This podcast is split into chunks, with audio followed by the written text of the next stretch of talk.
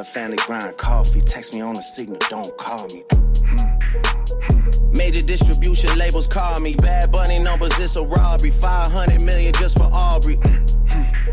Yeah, major distribution, how I pop it. Mention me to be the hottest topic. Same place you send your bitches shopping. Okay, go stupid.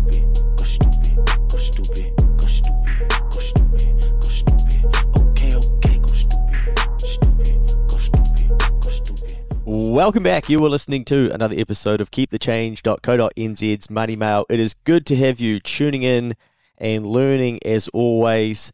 A little bit late to record this one because I've had a very busy week last week, and I thought I would start by telling you a little bit about that because there's some things in here that are lessons that I've taught before and now I'm seeing them come to fruition in different ways.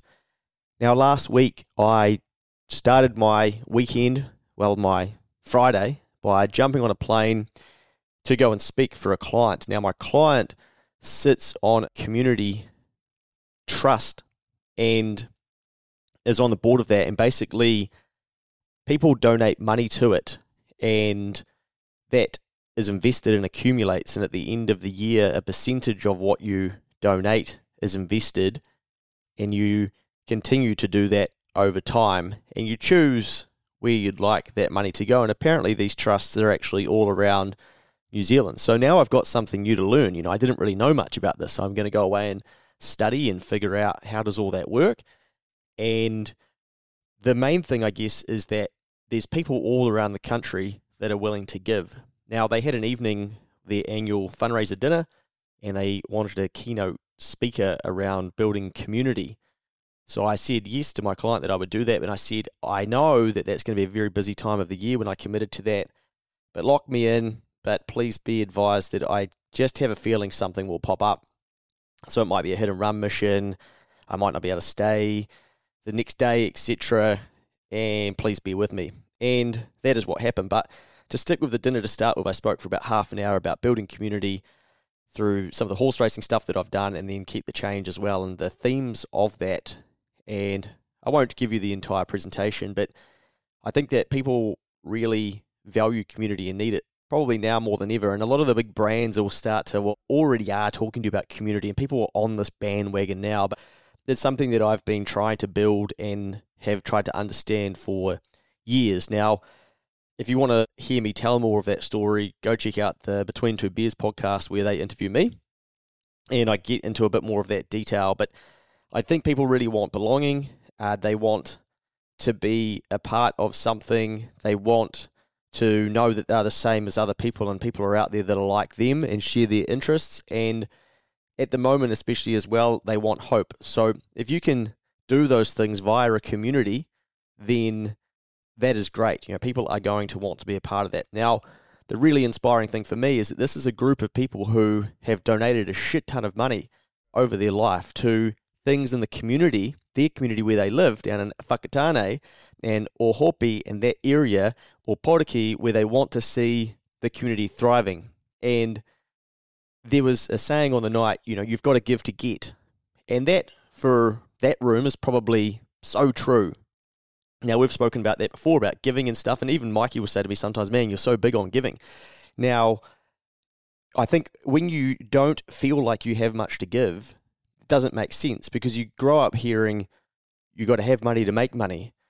But what you find is that a lot of these people who have a lot of money or do well, they fucking love giving it back too, and giving it towards the things that they care about. But that's kind of not what we go and talk about, you know?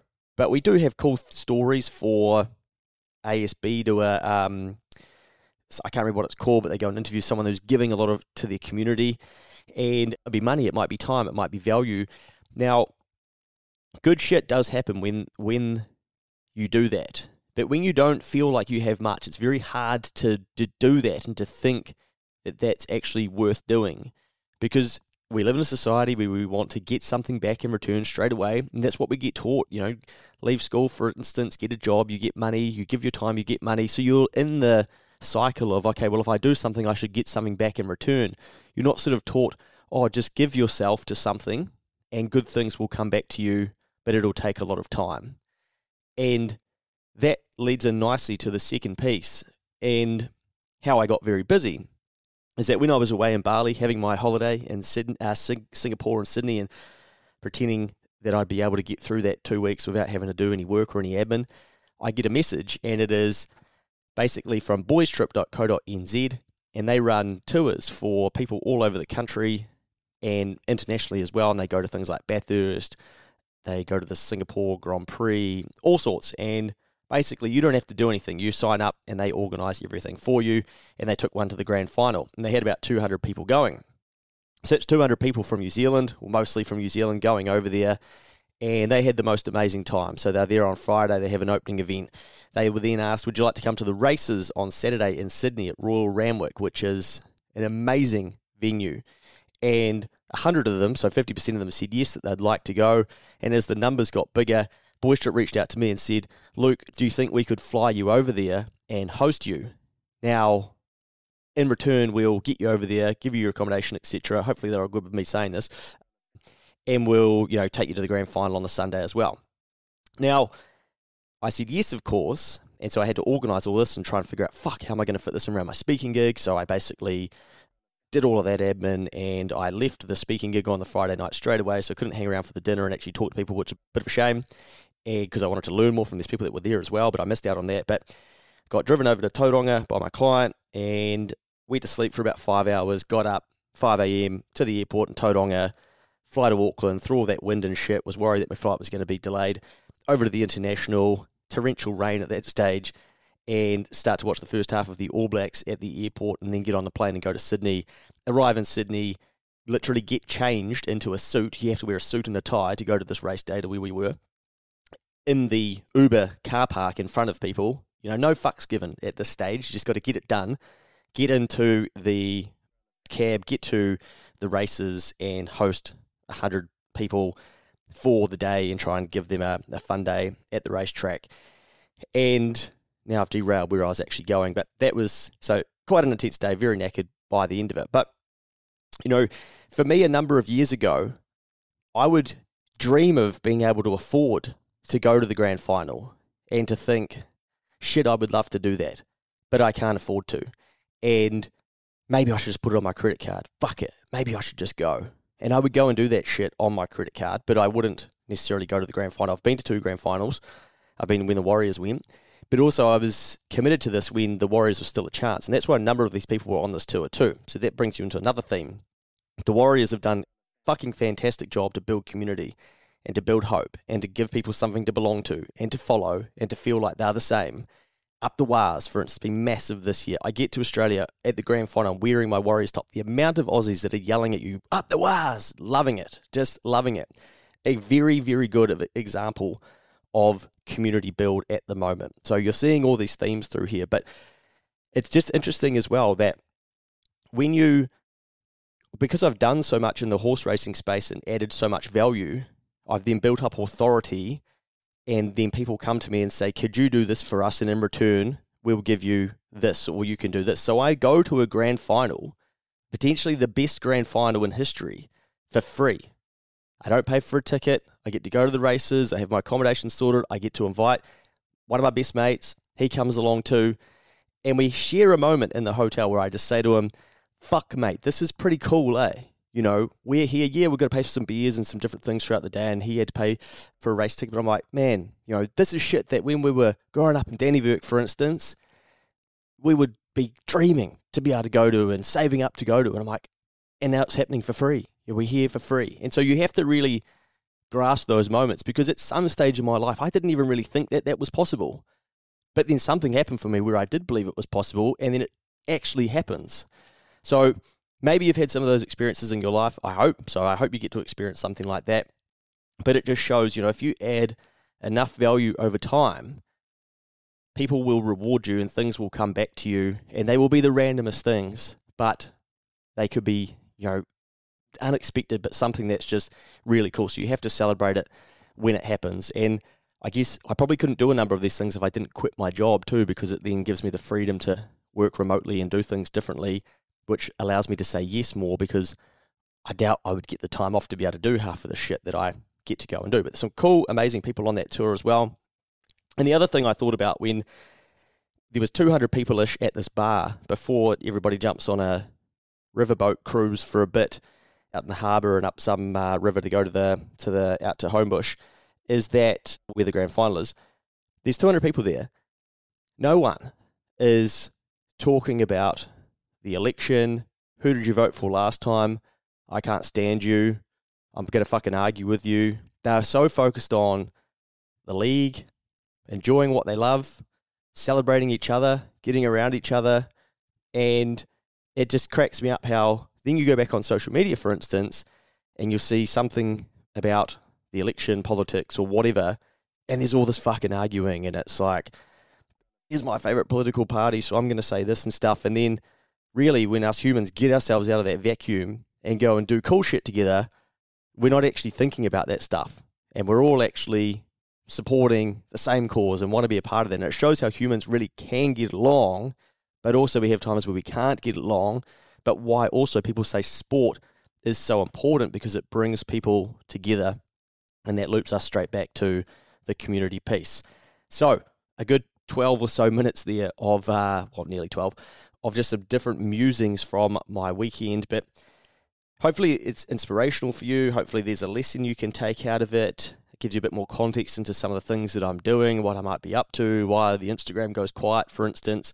I'm juggling a shit ton of things in the background at any one time, all the while trying to give you all content and get writing and get recording and things like that too, and exploring different types of video content and what else could be getting done and what to say yes to in terms of speaking, doing some reps. I sat down after doing my half an hour and someone said to me, how the hell can you stand up there with no notes and talk for half an hour? And I sort of thought, I guess I know the stories, and I basically just made some slides and they prompt me to then tell the story of what's on that slide. That's sort of the format that I try and go by, and then summarize with some key points and stuff. But it's cool to see what other people see when you speak that you forget about, because you're then so deep into it or doing, your part of it and not thinking about that. But that's their one takeaway. You just spoke for half an hour with no notes. Like, yeah, did you learn anything else? But just cool, the different things that you get when you go and do that stuff. But also the final thing as well, going back to getting to go to the grand final for free and whatnot, is that it's funny when you start, I can afford to go to a grand final now and I don't have a credit card, and I could have paid to go and I could have gone. I would have gone if the Warriors made it for sure, but I was going to wait to book to go till then, but I got to go for free. It's funny how when you can actually afford to do shit, sometimes you don't have to pay because it becomes free. And that's the weird thing about life. I don't know how to explain that, but as I've done better, I've actually received more for free that I one day thought I would love to be able to pay for. And you kind of think, and I can't remember, someone said to me recently, I can't remember how they worded it, but basically the less you want, the more you'll get, and then the happier you'll be. And I can't really remember, but basically it was trying to teach us that if you don't just completely focus on money all the time and having things and material things and shit like that, and you try and teach yourself to not want stuff, the more things come to you and the more money comes to you, and you're happier anyway, because you get the money and you get the things that you want, but you haven't actually wanted them as much as you used to, so you feel even happier. But it's kind of counterintuitive. To be happy, I need to get heaps of money and get the material things, and once I get them, I'll be happier. So maybe sometimes we have to try and teach ourselves not to want those things and just to try and want less, and then maybe they'll come to you. But in a couple of weeks as well, I go to race day over in Australia. I'm paying to go. I said to a couple of mates, I said, lads, let's do this one, do it properly. I've always wanted to do it. I can afford to do it now. Let's do it. Let's get a table seat. And we're having a look. My boys, 600 Aussie minimum. That's what we're going to be paying. Holy shit. Maybe even 800. And then, again, through some horse racing connections, hey, mate, is there 3 of you? Okay, no, that's cool. We'd love to host you. We'll put you on this table. We'll see you there. So, lads, there's, $1,800 of tickets that we're not having to pay for because of giving value in earlier years. And, again, I said to lads, we can actually afford to go now and pay for these, but we don't even have to. So, another example for you. Anyway, let's get into this week. Otherwise, I probably should have just done a podcast on that anyway, but hey, hopefully you've picked something up out of that. Now, this week we're going to be talking about Thinking longer term, as I often like to talk about with a great example of why, and I'll go deeper in this than just the written version. So this was called What I Did Last Election. Now, last week I received hundreds of dollars in dividends. Sick brag, I know. Now, you would have noticed this if I was putting this on social, well, when I was putting on this on social media, and I've sort of been talking about it recently as well, but I really want to drill it home for people. Because 3 years ago, when everyone was last heading for the polls, I didn't have the $8,000 invested that generated those hundreds of dollars of dividends. And I'm just going to say up front here too, because a lot of you probably know, I have a lot more than just $8,000 invested. So it's not like it's taken me 3 years to stack $8,000 and now I'm making these dividends, but I wanted to make this relatable for people because we'll get to that later on, some of the questions that I got. So today I do have $8,000 invested that generated me the dividends that we're going to be talking about, and annualized it's providing dividends that will nearly beat tax relief from either major political party, because it's about $10 a week in dividends that I'm going to receive from this $8,000. So it's exciting for me because it's effectively an increase to my income. Sure, it's taken a while to see it work, but that's the thing about investing. It can be pretty boring. It is easy to overcomplicate getting ahead financially, but one of the simplest ways is 1, earn, 2, invest, 3, reinvest the dividends to use compounding, 4, eventually draw down from the accumulated funds to subsidize your life's costs. Now that is a very simple formula, something that we spoke about when we did the podcast and webinars with Lighthouse Financial, but you can actually take this and think about other areas of your life. So you earn, you invest, you reinvest the dividends to use compounding, and you eventually draw down from the accumulated funds to subsidize your life's costs. That's basically what KiwiSaver is doing on the side for you, or your investment into retirement, right? So you don't get your dividends out of KiwiSaver each year. They just reinvest them and it starts to compound, and that's where the real growth happens over time. But you can also do that with your learning. You can do that with your goodwill. Look at that story. You know, I was providing value by investing and adding value, and then I wasn't asking for favors, so I was reinvesting my value, not asking for things. It was compounding. I kept doing more, and then eventually I say, hey, I need a favor, I'd love to go to this race day. Yes, here you go, here's $1,800 of tickets, Australian, for 3 of your mates. So I'm eventually drawing down from the accumulated investments that I've made, and that's subsidizing my life's costs. So it's not just about money, but it is a boring 4-step process because it just seems too simple. And instead our brains want to go to, well, where's the get rich quick, or where's the faster way to do it? Now, on the 14th of October, millions of Kiwis are again heading to the polls and voting based on what extra money they'll get in their back pocket. Cool, I get it, understandable. We discussed this only a few short weeks ago. But like then, when I said, do you want more money? Don't wait until the October the 14th. I am again suggesting that you think differently. Where would you like to be financially at the next election cycle? I was listening to a podcast this morning that I wrote, Money Mail, 3 years ago, and it was leading into the election. I'm like, whoa, that is 3 years ago that I was writing that stuff, then recording it, and here we are, because I'm talking about the upcoming election. Like, we're in the exact same position again. So what can you do in that 3 years?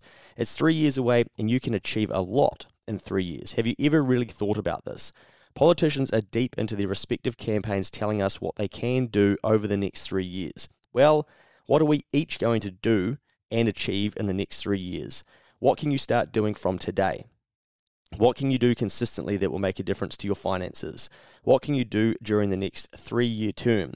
What about the next usual 9-year cycle? Because that's normally what a political party lasts. So if you are thinking there's going to be a change in government, and then usually they last for 9 years, that's the run that they're going to go on to do some shit. What are you going to do in the next 9 years?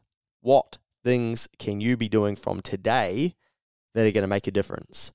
Easy for you to say, Luke, yes, I know, because I did it. This is exactly what I did. 3 years ago, I started taking my investments more seriously and putting money aside, investing in companies that pay a dividend so that I could see an increase in income. This year, I've seen dividends come in that amount to more than what either major political party are promising if I vote for them. Now, because I don't just have this $8,000 invested that generated me these dividends that I received in the prior fortnight, I've got more invested. I literally have had an increase to my income through dividends and through interest than what either of the political parties are going to give me.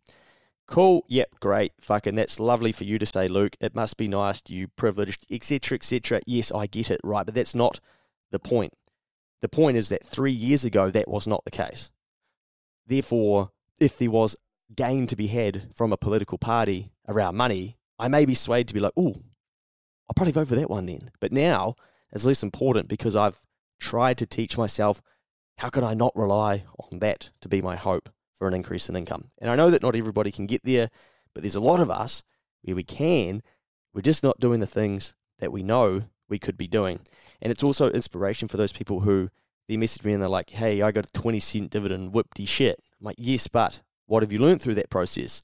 Build the habit, keep building the habit, and one day that 20 cents could become $20, and then one day that $20 could become $200.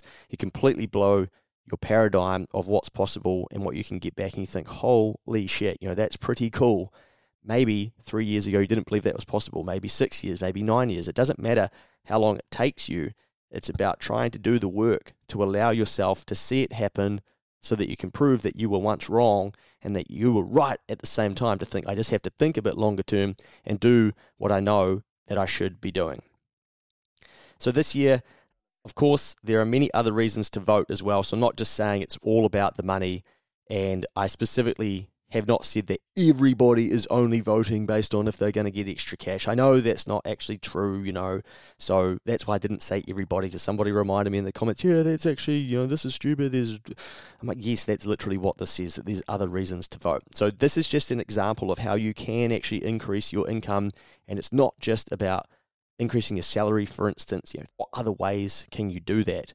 And so then why are we getting so caught up about either of the political parties' promises when we're actually more powerful to control our income than they are, but it just can take some time. But it's taken them a lot of time to look at actually indexing inflation rates and changing them and taking GST off on fruit and vegetables or whatever they're looking at doing, right? So don't wait, I guess is what I'm saying. Think about what you can control. As always. But the above increase in my own income is an example that we can achieve a lot in a decent time frame. Now, a quick reminder on what a dividend is, because some people are like, hey, honestly, mate, what's these dividends that you're talking about? And I forget that not everybody's gone through all of the lessons. So a dividend is a sum of money paid by a company to its shareholders out of its profits or reserves. You own a share of the company, so if they distribute out their profits through dividends, you're entitled to a share of their profits and get a dividend. As always, there's tax on these dividends. The net dividend, so that after taxes and withholding tax and imputation credits, is the amount that I get to keep and can be reinvested or used to pay some bills. Now, if you want to understand more about dividends, search dividends under the podcast and go back to me explaining more about dividends and the taxes around those and things, because it's really complicated. If you haven't done accounting and you don't study business and stuff, you'll probably be going, what the hell? How does this work? And I'll run you through an example in that podcast. So go and search for that and dig it out. I think it might be week 14 from memory, but not entirely sure. Anyway, when I revealed these dividends on social media recently, I got the question, yeah, but how much did you invest to get those dividends? And the answer was $8,000, which I didn't have 3 years ago. See, the answer is not $8,000. The answer is $8,000, which I didn't have invested 3 years ago, because that's the lesson. The lesson isn't I've got $8,000 and you don't. The lesson is 3 years ago, I didn't have this invested. One political cycle later, I do have it invested. And one political cycle, it's paying me more than just about what these politicians are looking to provide. And then once I add on my other investments, it is well above what they can give me. Therefore, reminding us that we are powerful if we can look at some of these things differently and be disciplined over time. So please don't just ignore the principle because you don't have $8,000 right now. What about when you do? What if you inherit some money? What if you get disciplined? What if you swap paying credit and buy now, pay later and use that money and start growing it? You know, what about then? Think about that. Don't just think about the here and now. Now on this as well, 359,000 Auckland households and businesses recently received a 364 Entrust Power dividend. That's the equivalent to $7 a week. That's nearly up there. I think that nearly beats Labour's promise for most Kiwis. I think it is in line, well, nearly in line with National's $10 a week or whatever their one was, depending on where you're at and the income levels and stuff like that. That's $7 a week that Auckland households have just had back, 359,000 of them. Now, there's a number of these different scenarios where we realise, like, oh, yeah, okay, shit, I wasn't real. You know, where's everyone's massive fuss about this? It's amazing. You know, look how much money I've just received, $364. But we quickly forget it because then we just get dragged back into all the marketing about the politicians and all their shit, right? But swing yourself out of there, be a swing voter, and vote for yourself, 2 ticks you, as always, and think, okay, what things could I be doing? I wonder what happened with that dividend for a lot of people. Now, for you as well, it may not be about dividends or interest income. It might be about paying down your debt faster. Someone literally said this today. To me, they said, all of my savings offsetting my mortgage so that we pay less interest. I don't have dividends that will be coming in. I don't have investments because I want to pay less interest, because when you get a dividend or interest income, you're going to get taxed on that. When you're paying down interest expenses, debt on your mortgage, it's a saving to you of 100% of the interest that you would have paid, and you're not paying any tax. Does that make sense? Hopefully it does. Interest income is taxed, remember, and dividends are too. Now, see these dividends that I get in the top tax bracket, so I'm taxed at 40% on them, or 39% effectively. So, you know, you're losing 40% of the gross dividend, so the total dividend to tax for myself, but for some people it'll be 33, for some people it'll be 30, and for other people, they won't want to be earning dividends because they'll be wanting to clear their mortgage faster. So again, it's everybody's different in this space. I'm just showing you some of the things that I'm doing and seeing out there as well. Again, if we go back to some principles, for you to have spare money each week and spare income each week, you've got to be very deliberate about making it happen. It's hard to invest when you're clearing buy now, pay later and making credit card payments, or Luke, back in the day, making Q card payments. I couldn't invest. I couldn't do that stuff because I was reprioritizing paying off my old sins, clearing my debt, my credit card, my Q card, all that sort of shit, right? Paying off my car loan and stuff. So then I couldn't be thinking about the future. And then I'd finally clear the debt and go and get some more anyway, because it's what I knew and it's what I was good at. So don't just focus on debt, because that's probably as far as your financial journey will take you. There's a gem there.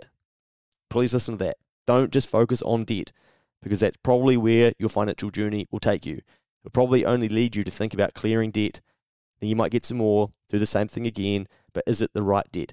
Think about the future. Think about dividends. Think about investing. That's why I'm always ramming this stuff home, to get people thinking differently and bigger, and about things that we don't often talk about out there with each other, in the media, at schools and things. So think about some of that stuff for yourself too.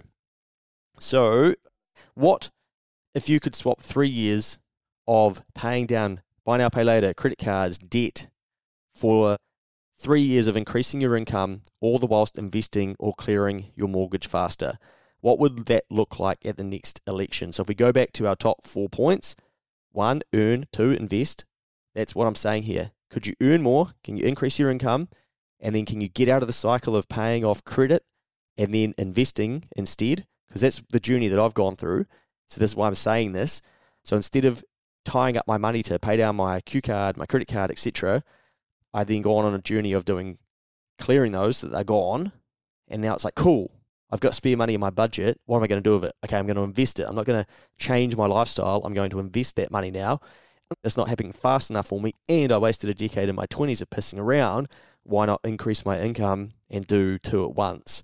Now, to then you go on another part of the journey, and it's basically, as you earn more, try and keep your living standards the same. You know, there's always room for a bit of fun and doing some things that you never would have done previously, but trying to save and stack a good percentage of that, so you're not getting out of hand and making all this cash and then not investing anything. So I'm doing 2 of the parts at once. I'm earning more, and then I'm investing more, and then that's then creating the loop and the snowball, because that's leading to dividends.